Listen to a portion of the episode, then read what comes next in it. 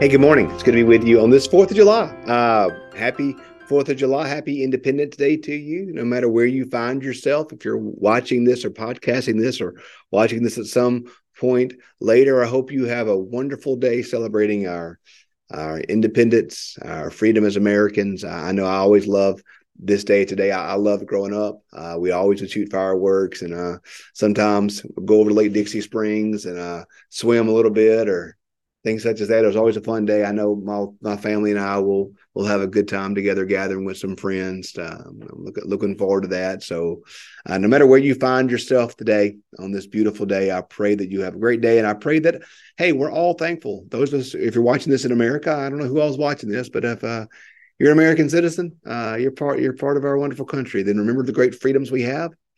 Um, let's all do our part as good citizens. Paul tells us to be good citizens. So that's our responsibilities to pray for our nation, pray for our leaders, and work to be a good citizen in whatever community we find ourselves in. It's an important task for us as Christians. So um, today I want to, we're to, okay, remember I said yesterday Barnabas sold the field? And I said that was going to play a big part in what's going to happen next. Now we're going to read about Ananias and Sapphira. This is a great story, interesting story. And I think it's important to remember the context. So let's um let's look at uh, chapter five, verses one through 11.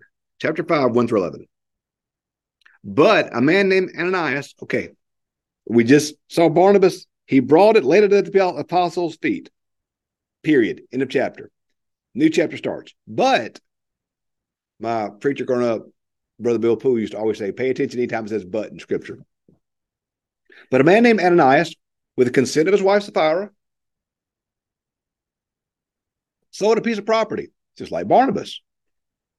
With his wife's knowledge, he held back some of the proceeds and brought and, and brought only a part and laid it at the apostles' feet. Ananias, Peter asked, why Satan filled your heart to lie to the Holy Spirit and keep back part of the proceeds of the land? While it remained unsold, did it not remain your own? And after it was sold, were not the proceeds at your disposal? How is it that you have contrived this deed in your heart? You did not lie to us, but to God. And when Ananias heard these words, he fell down and died. In great fear seized all who heard it. The young men came and wrapped up his body and carried him out and buried him. After an interval of three hours, his wife came in, not knowing what had happened. Peter said to her, Tell me whether you and your husband sold the land for such and such a price. She said, Yes, that was the price. Then Peter said to her, How is that you have agreed together to put the, put the Spirit of the Lord to the test? Look, the feet of those who have buried your husband are at the door, and they will carry you out. Immediately she fell down at his feet and died. When the young men came and saw her dead, they carried her out and buried her beside her husband. And great fear seized the whole church, and all and all heard of these things. Okay, this is an interesting story, and I want to unpack what's happening here. But first, I think it's important. This is one of the things I, I have this conversation with people sometimes. Talking about the Old and the New Testament. It's very easy to fall under, under this um, false understanding that the Old Testament is just full of, of vengeance and law and these such things, all this. And the New Testament's full of full of just grace and peace and yada yada yada. Okay. Well, first, um, the Old Testament's got a lot of grace in it, y'all. Let's look at Jonah. And Jonah, he didn't want to go preach the Ninevite because he knew God would forgive him. He said, I know that you are a gracious God.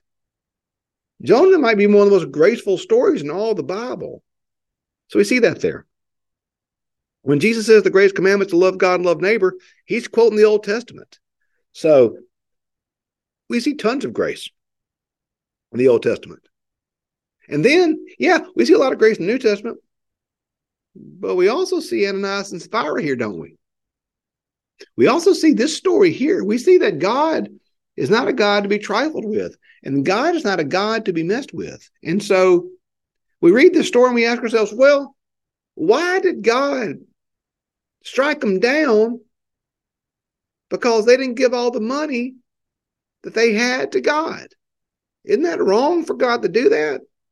I've often joked um, in our church here at St. Matthew's, we always do a stewardship season in October, and that's when we talk about the upcoming year's budget we encourage our people to tithe and to give. You know, a tithing is giving 10% of your income to, to the church. Uh, my family and I, we tithe. We we take our monthly income and we multiply it by 0.1 and Holly writes a check or goes online and and we give that 10% of our our income to the church. That's what we do.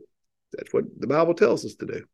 Um, so I've heard people say, man, we should preach about Ananias and Sapphira for stewardship. That'd be a good stewardship passage, a good stewardship, um, uh, uh, you know, uh, uh, theme. I'm like, ah, I don't know. We want to, we want to go there.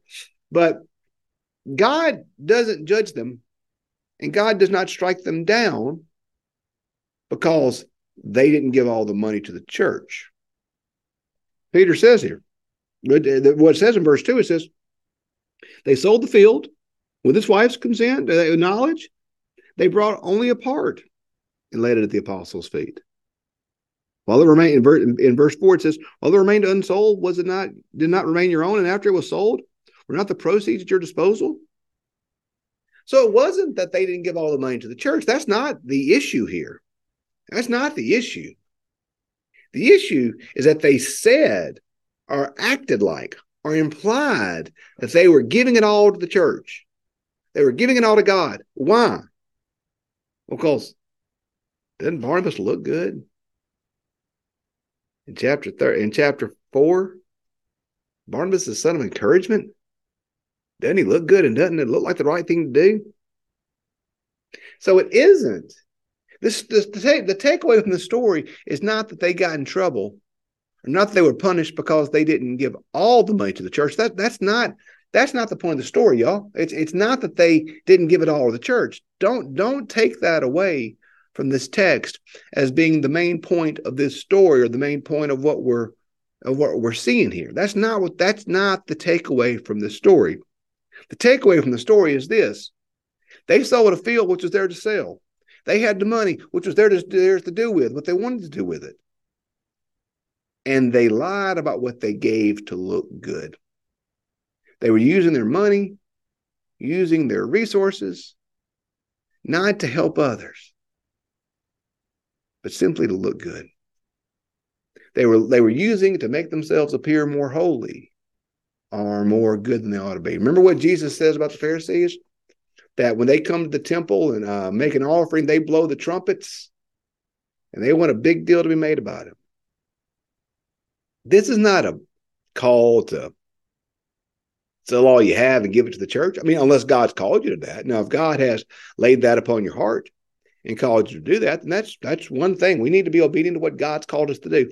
But that's not the takeaway from this passage. Unless that's God's specific calling to your life, that's not the takeaway from this passage. The takeaway from this passage is this: they were under no they were under no obligation to do that. No obligation. Sell the field. They were under no obligation to give the proceeds from the sale to the church. They were not required to do that. That was not something they were required to do or church told them to do. But what happened was this they did it and they lied about it to make themselves look good. They withheld and then claimed to give all. If they'd have came and said, we sold this field and here's half the proceeds, I don't think there'd have been a single problem with that. Because withholding, as Peter says, you was free to do what you, what you want to with it. You were free to do what you wanted. So the issue was not was not what they gave. It was how they gave it and why they gave it. They they didn't give it to the glory of God. They didn't give it to further God's purposes. They didn't give it for God's glory and God's goodness, anything such as this. They gave it because they were wanting to look good because they were wanting the praise and the glory, because they were wanting to appear to be holier they ought to be. Jesus tells us in the Sermon on the Mount, tells us in the gospel that if we do our good works for others to see, then we received our reward in that. He says, when you pray, go to your closet and pray so your Father in heaven sees. Don't let your right hand know what your left hand's doing.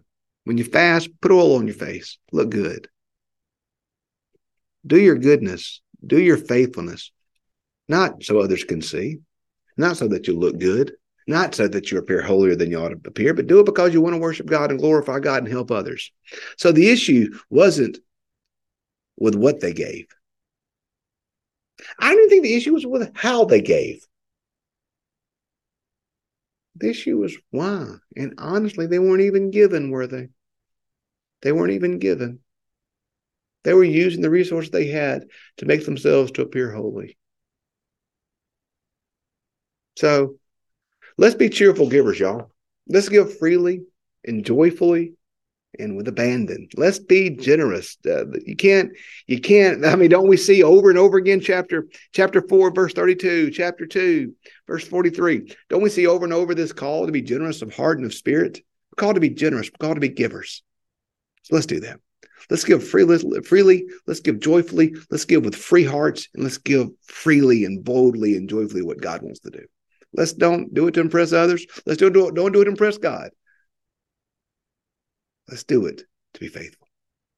Barnabas was faithful. He gave it to glorify God. Ananias and Sapphira, they were doing it to look good. Let's make sure we do it for the right reasons, for the right purpose.